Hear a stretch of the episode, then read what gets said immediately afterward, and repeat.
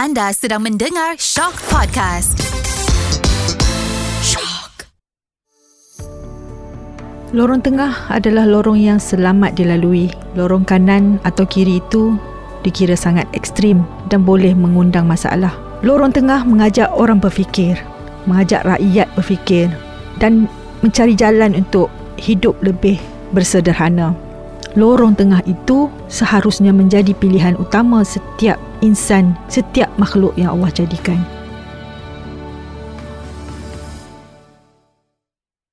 Bismillahirrahmanirrahim. Assalamualaikum warahmatullahi wabarakatuh. Bersama saya Dr. Ella Karim dalam podcast Lorong Tengah. Episod kita kali ini akan berbincang tentang payahnya nak istiqamah. Uh, istiqamah mungkin perkataan yang sering kita gunakan sekarang. Susahnya nak steadfast ataupun nak berterusan melakukan sesuatu yang baik, ya, sesuatu kebaikan. Bagi saya sebagai seorang wanita, ya kita selalunya suka juga nak istiqomah mungkin sekejap berfashion mengikut trend bertudung mengikut trend ya. Kadang-kadang nak tudung labuh kadang-kadang tak nak bertudung kadang-kadang nak pakai pakaian yang begini dan begitu. Ha, semuanya terpengaruh dengan fashion ha, yang berada di dalam dunia global kita sekarang ni. Memang sukar ya untuk wanita dan lelaki juga untuk istiqamah. Ha, laki ni pula mungkin ada hal-hal lain lah. Susah nak istiqamah dengan seorang wanita. Ya, itu memang satu isu yang sentiasa dipersoalkan. Isu maruah, isu imej diri. Ya, bagaimana kita perlu sentiasa berusaha untuk menjadi insan yang terbaik. Bukan sahaja insan yang baik, insan yang terbaik. Ahsanu taqwim. Sebaik-baik kejadian. Saya yakin semua kita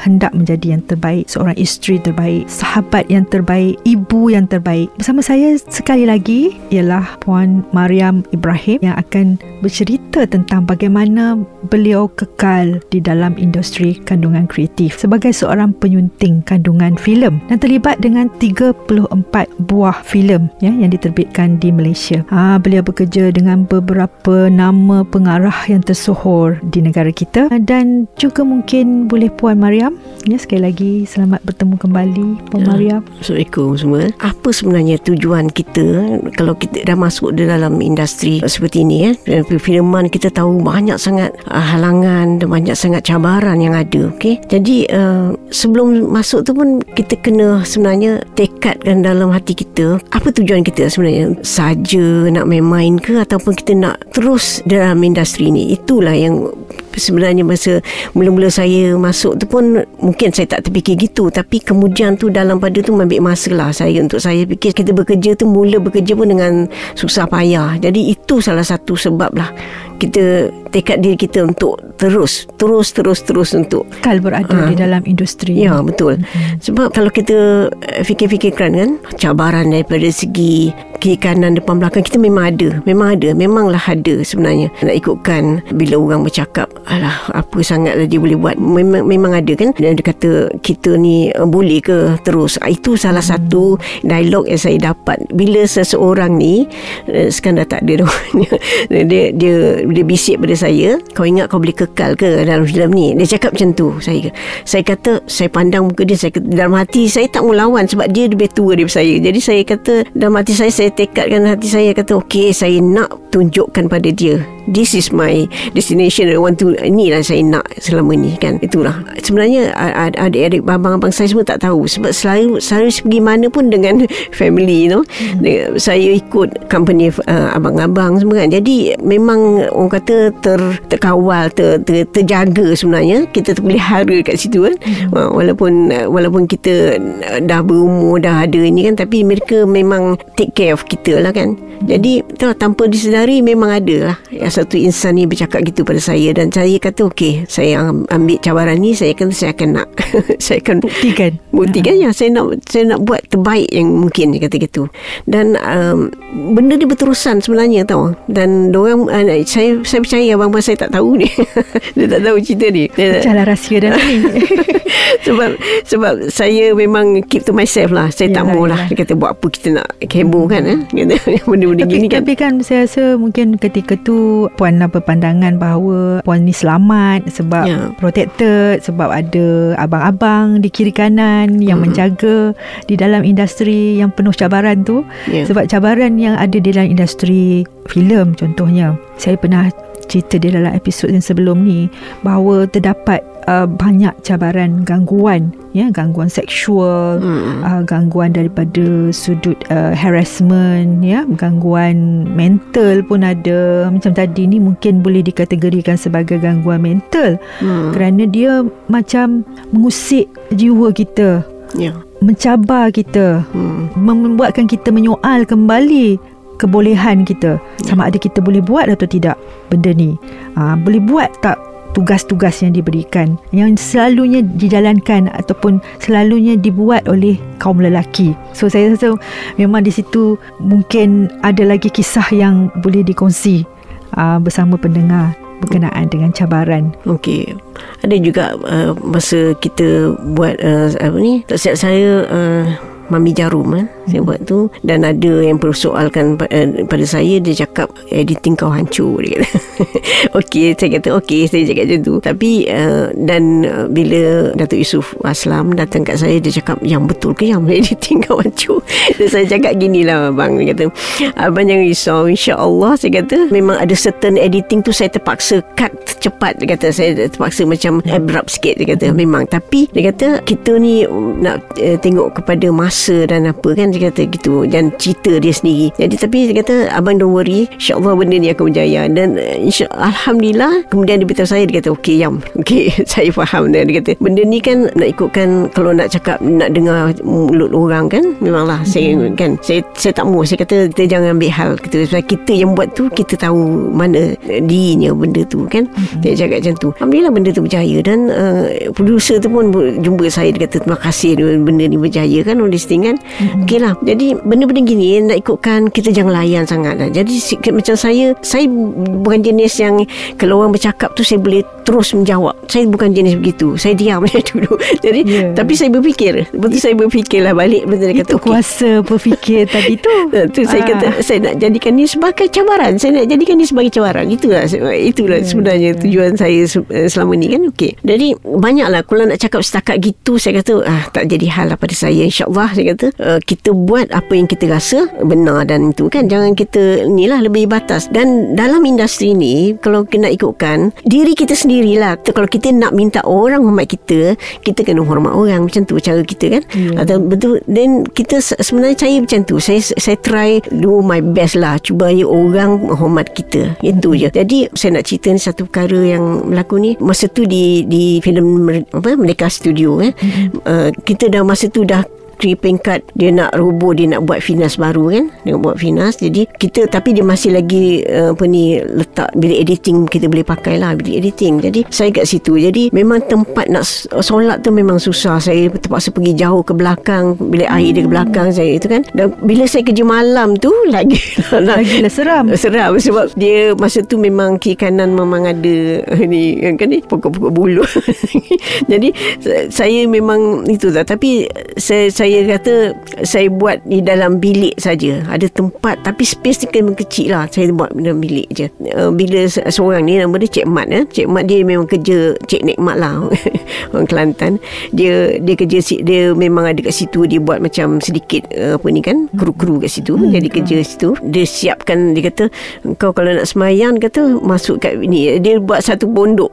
Dia bina satu pondok yang berlantaikan rumput sebenarnya masa tu. Sebab dah dirobohkan mereka studio tu separuh kan? Gitu jadi dia buat satu ini uh, berlantai ru- jadi, tapi bilik lah sebab bilik kecil betul tu untuk khas untuk solat. Sebab itu sebab Puan Mariam seorang je perempuan, kat Perempuan situ, di situ, dan dia bagi ruang juga Ha, untuk ni. saya memang. Ah. itu saya syukur alhamdulillah saya rasa alhamdulillah ada juga masa-masa ini memang terjaga terpelihara alhamdulillah. Saya cakap macam tu kan? Yalah. ha, macam tu Ah, kan? Maksudnya tak semualah beranggapan orang bahawa industri filem ni uh, mungkin penuh dengan cabaran, gangguan ataupun sukar untuk seseorang tu uh, beristiqamah ya di dalam beramal ibadat, ya. di dalam membuat kebaikan, uh, menutup aurat dan sebagainya ya. Ya. Uh, itu tanggapan orang di luar sana ya. Mungkin berpandangan is- industri hiburan filem TV ya. Produksi lah memang sukar untuk nak jadi orang baik. Tapi ini membuktikan daripada kisah-kisah yang saya bawa dalam podcast Lorong Tengah ni sebenarnya ada keseimbangan dan keseimbangan itu perlu dicari. Ya, memang memang ada Hmm. sebenarnya. Mana-mana kita pergi pun sebenarnya memang ada. Tengok keadaan sekeliling tu kan memang ada juga orang yang macam Support tu kita, Ah, support kan? kita. Dan uh, orang tengok pada sikap kita sebenarnya. Kalau dia tahu kita sikap macam ni dia dia tak mau ambil hal lah kan kalau kita ke arah yang tak baik memanglah dia tak akan tak pedulikan kita. Tapi kalau kita ada ada perasaan macam ni kan Nak berubah. Ha, itu ha, memang dia orang ada orang ada saja orang support. Tu insya-Allah memang ada je. Dan baru-baru ni kan saya sebenarnya lima, uh, ni 16 bulan, 16 bulan Julai lepas, kita orang sebenarnya kita buat uh, reunion tau. Reunion di KL Central. Kita buat reunion kita panggil apa ni? Belakang tabirnya. Kru-kru semua tu lah. kita panggil belakang tabir yang ada dalam grup kita orang lah sebenarnya. Yelah. Dan saya saya seorang admin jadi saya memang kita call orang bila datang tidak sekarang ni sebab kita memang ni. Jadi memang ada. Memang ada orang-orang kita yang yang daripada sound, daripada uh, kamera, daripada InsyaAllah. editor memang semua datang. Kita memang gitu. Jadi itu itu adalah salah satu daripada macam orang kata silaturahim lah. Kita memang nak uh, ingat balik dia orang bila dia orang jumpa tu bukan apa sangat bercerita lah. Yeah, dia bercerita ya. yeah. hal orang kan. Uh, Semua dia direct eh, bukan director lah. Sebenarnya sebenarnya belakang tabir kebanyakan tu tapi kita jemput juga a few directors kan mm-hmm. yang datang. Jadi memanglah dia dia dia, dia, dia orang kata oh, first time kira not first time tapi ni ni kali ke enam ke kita orang reunion itu kita buat. Tapi every year ada. Tapi itulah uh, itu salah satu tu kita kenang kena mengenang balik eh kenang yang lama kan macam tu. Ha. eh. Jadi Hmm. memang saya panggil orang-orang tu dan saya cuba panggil Cik Nikmat ni untuk macam kita kata terima kasih sebab dia tapi dia tak dapat datang itu je. Tapi uh, sebenarnya yang lain-lain tu memang inilah. Masa dulu dulu orang anggap kita tak kira bangsa ya dulu hmm. event eh, yang yang ada datang tu semua berbagai bangsa semua ada Cina, Ah, semua kan? ada Ha. semua ada orang anggap kita ada beradik tu itu yang yang bagusnya dulu nak nak, Ya, ya. nak anggapkan dulu dengan sekarang nak bezakan tak ada orang macam nak fikir lain tau memang ah, Nak memang kita ada kacau, beradik. nak ada. menggatal ke. Ah, tak ada memang itu dulu dulu kalau itu se- sebab saya kata alhamdulillah saya ter- termasuk dalam uh, kumpulan uh, golongan walaupun ada banyak cabaran kan yang saya Hmm. hadapi sendiri tapi sebenarnya dikawal di, di apa ni lah saya kata itu saya rasa Rasa selamat dalam Hmm, persekitaran kerja yang selamat ke kita dapat bertahan beristiqamah. Hmm. Ha, berbuat kebajikan, berbuat baik dengan semua orang. Saya rasa berbanding dahulu dengan sekarang ni, rasa-rasanya kenapa ya sekarang ni berbeza daripada zaman dahulu.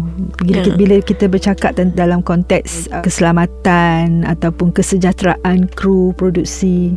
Hmm. Mungkin puan boleh ceritakan sikit. Okey, mungkin pandangan. mungkin eh pada saya lah kan eh uh, keadaan sekarang terlampau banyak sangat uh, kemudahan ke kan ataupun uh, kita kata uh, macam ni eh uh, tak macam dulu tau dulu kita kita bila kita berkumpul tu kita dah kita makan sama-sama masa time ini kan Mm-mm. macam sekarang kita ada nampak orang cakap lah ini pun saya memang tak Observation lagi lah. ha, saya bila dengar saya dengar orang cakap memang ada banyak perbezaan kita kita dah tak kenal pun. In fact artis tak kenal ni eh, kan? Director tak Ah. kenal ni gitu tau. Macam dulu tu kita semua bercampur. Kita semua bercampur. Dari segi kebaikan lah bukan Yalah. campur adu, yang ni kan. Kita maknanya kita masing-masing menghormati masing-masing tu. Dan yang datang hari tu pun semua otai-otai sebenarnya. Nak katakan uh, sekarang ni saya rasa mungkin generasi yang terlampau sibuk dengan macam Urusan dunia. Ya, Ah, urusan yang kekeluargaan. Pada pandangan saya lah saya nampak benda tu ber, perkara ni ataupun situasi ni berubah apabila kita ni bersikap nafsu-nafsi. Kita ni lebih uh, selfish ataupun terlalu memfokuskan kepada diri sendiri. Tanpa uh, berfikir ataupun uh, kurang rasa empati mungkin ya ha, terhadap kru ataupun rakan sekerja ha, di dalam produksi.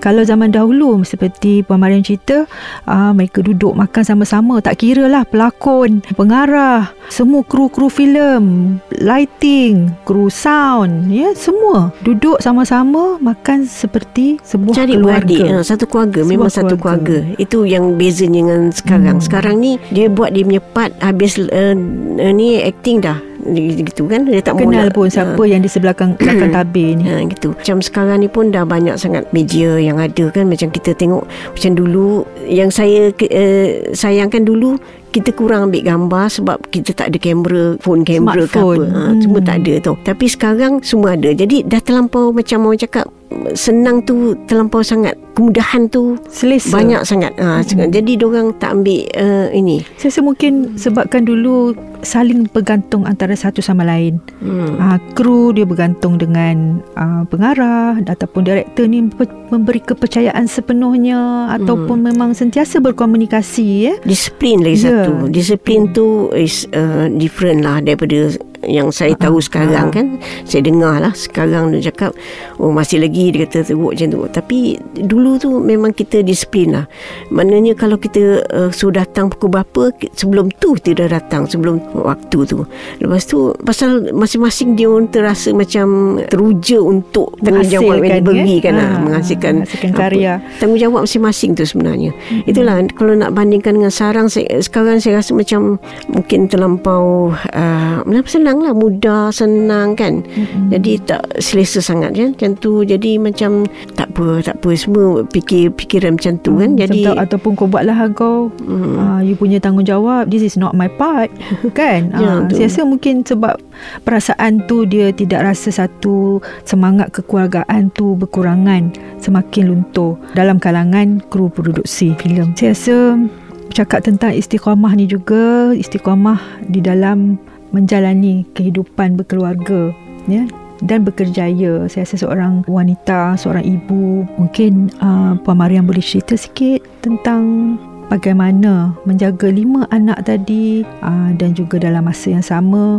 beristiqamah sebagai mungkin meningkatkan ilmu, ilmu suntingan. Sebab banyak equipment pun sudah berubah eh daripada tahun 80-an sudah berubah tahun 90-an sehinggalah pada tahun 2000 tu apakah yang membuatkan puan rasa okey sehingga kini sehingga inilah saja ha, saya punya karya dalam suntingan Okey, itulah yang macam saya cakap tadi dalam keluarga ni kita kena uh, plan lah ya. Kita pandai plan kehendak kita lah ya. Okey. Uh, misalnya macam bila dah ada suami dia memang memang menyokong lah memang su- suka lah untuk ni kan menyenangkan lagi kerja kita kan jadi senang tau. Kita dah ada tujuan tertentu yang kita kena dan saya uh, sebenarnya gini tau. Yalah nak ikutkan kita kena ada dalam hati kita tu kecintaan kita tu. Itu pertama kan? Betul kita memanglah bersungguh-sungguh kan? Kita memang bersungguh-sungguh. Kita akan terus uh, kita akan buat ini teruslah sampai tahap yang kita nak berhenti kan? Itu hmm. jadi itulah. Sebenarnya tu je. Sebenarnya pertama minat lah. Yeah. minat. Orang kalau kita belajar macam mana pun tapi kita minat tak adalah kita kan tak jadi kan? Jadi pasal tu lah pasal minat itu yang saya saya belajar mana patut kan? Belajar sendiri sebenarnya tak ada ni kan tak ada masuk-masuk mana-mana ni lah film school. Kita istiqamah diri kita untuk terus bersungguh lah bersungguh-sungguh untuk apa ni menyelesaikan apa-apa apa ni untuk terus berjaya ni kan eh, untuk dapat kejayaan tu itu jadi yang lain tu kalau kita dah ada nekat kita macam tu dah ada dalam hati kita uh, perasaan macam tu yang lain-lain tu jadi senang tau. Apa problem pun kita boleh ada cara jalan yang kita boleh selesaikan. Saya, saya segan nak cakap istiqamah sebab tapi itulah caranya kesungguhan kita tu dalam uh, kita nak mencapai dalam ini kan dalam hidup kita kita nak capai jadi apa ni setakat mana kita boleh buat kita rasa okey setakat mana orang boleh terima kita ah, itu yang kita, saya saya on hold on dulu kat situ tu. Walaupun uh, walaupun ada masanya uh, ada masanya memang tak ada tak ada job tak ada apa. Tapi tak apa saya saya rasa benda tu is, uh, perkara biasa je kan? Kalau orang nak panggil kita orang akan panggil kita. Tu je pada saya. Tapi saya tak, tak adalah putus asa ke apa tau. Tak uh, tak mau nak ni kan tak ada. Ada masa-masa kita ada uh, zaman ekonomi menurun kan? Mm-hmm. masa zaman tu saya pergi mana tu saya ikut bengkel-bengkel di Finas banyakkan bengkel yang ada tu kan saya pergi. Bengkel video editing bengkel tu. Belajar je walaupun saya tak pandai dekat situ tapi saya belajar untuk dapatkan ilmu kat situ. Yeah. Jadi ilmu tu orang cakap itulah penting lah kan. Jadi eh, itu saya belajar saya tengok. Walaupun dia bercakap pasal lighting pasal kamera saya ikut. Saya pergi juga. Pasal Finas uh, jemput saya boleh nak pergi. Ah, okey saya pergi. Itulah itu. Jadi kita uh, bila tak ada kerja tu kita just terasa kita dipinggirkan ke apa kan kita tak terasa gitu. Sebab kita kita kena penuhkan diri kita dengan ilmu lah itulah sebenarnya. Um, ada masanya ialah bukannya semua orang uh, ada ada ketika yang bukan semua orang buat buat filem kan Ya, ada masa macam tu kan. Dan itulah kita kena penuhkan masa kita sama ada di rumah ataupun kita ambil untuk puang untuk Peluang. belajar. Untuk belajar tu je. Belajar ni sampai bila pun sebenarnya. Kan dapatkan ilmu tu sebenarnya sampai bila-bila pun Apa pesanan Puan pada generasi muda yang memang berminat, mungkin berkecimpung di dalam bidang yang sama? sekarang ni nak ikutkan uh, dah space dia dah berbeza ruang dia berbeza cara dia dah berbeza equipment dah berbeza. Tapi editing tu masih sama. Masih lagi masih lagi orang cakap kena ada uh, bagi yang yang yang betul-betul minat ni kan betul-betul uh, belajar di Bidang bidang uh, filman ni kena ada perasaan yang apa ni kita nak berjaya dalam bidang ni itu pertama. Kita kena ada minat kita ada uh, passion ya gitu. Mm-hmm. untuk uh, kesungguhan dan kema- dan kena dapatkan kemahiran tu je. Tapi sebenarnya kalau ada minat sangat saya rasa tak jadi hal tu. Mesti dia akan cari cara mana pun untuk berjaya. Itu pada saya lah. Terima kasih Puan Mariam. Ya sama. Uh, atas nasihat yang diberikan kepada para pendengar dan juga mungkin content creator di luar sana ya. Uh, pernah pembikin kandungan penghasil kandungan pada masa hadapan. Mungkin lupa bahawa ilmu itu adalah kunci pada segala-galanya. Aa, dengan menguasai ilmu, tak kiralah ilmu yang berbentuk nakli ataupun yang berbentuk akli, semua tu berguna untuk semua pelajar, untuk semua manusia. Ha, kerana kita punya akal Dengan akal kita mencari ilmu Dengan ilmu kita haruslah nekat Ataupun terus beristiqamah dalam beramal ha, Kerana itu tuntutan juga daripada uh, Nabi Muhammad sallallahu alaihi wasallam ya. Tuntutlah ilmu hingga ke Sampai negeri ke China. China, Ya, betul. ha, tuntutlah ilmu sampai ke negeri China. Tapi itulah semangat yang kita semua perlu ada apabila kita membuat berbuat kebaikan apabila kita menceburi di dalam satu bidang eh, tidak kiralah bidang apa yang kita semua ceburi sekarang ni. Yang terbaik ialah berilmu dan beramal dengan ilmu yang kita ada. Beramal demi kesejahteraan ummah. Melakukan sesuatu kebaikan itu merupakan tuntutan. Ya, tuntutan dalam Islam bagi kita sebagai umat Islam itulah ilmu itulah yang akan membawa menjadi bekal kepada kita di akhirat kelak. Sekian saja pagi episod kali ini bertemu kita kembali di dalam podcast Lorong Tengah. Teruskan kehidupan bersederhana kerana lorong tengah itu adalah lorong yang sederhana dalam menjalani kehidupan kita seharian. Keseimbangan itu yang perlu dicari bukan kemewahan ataupun pujian daripada orang lain.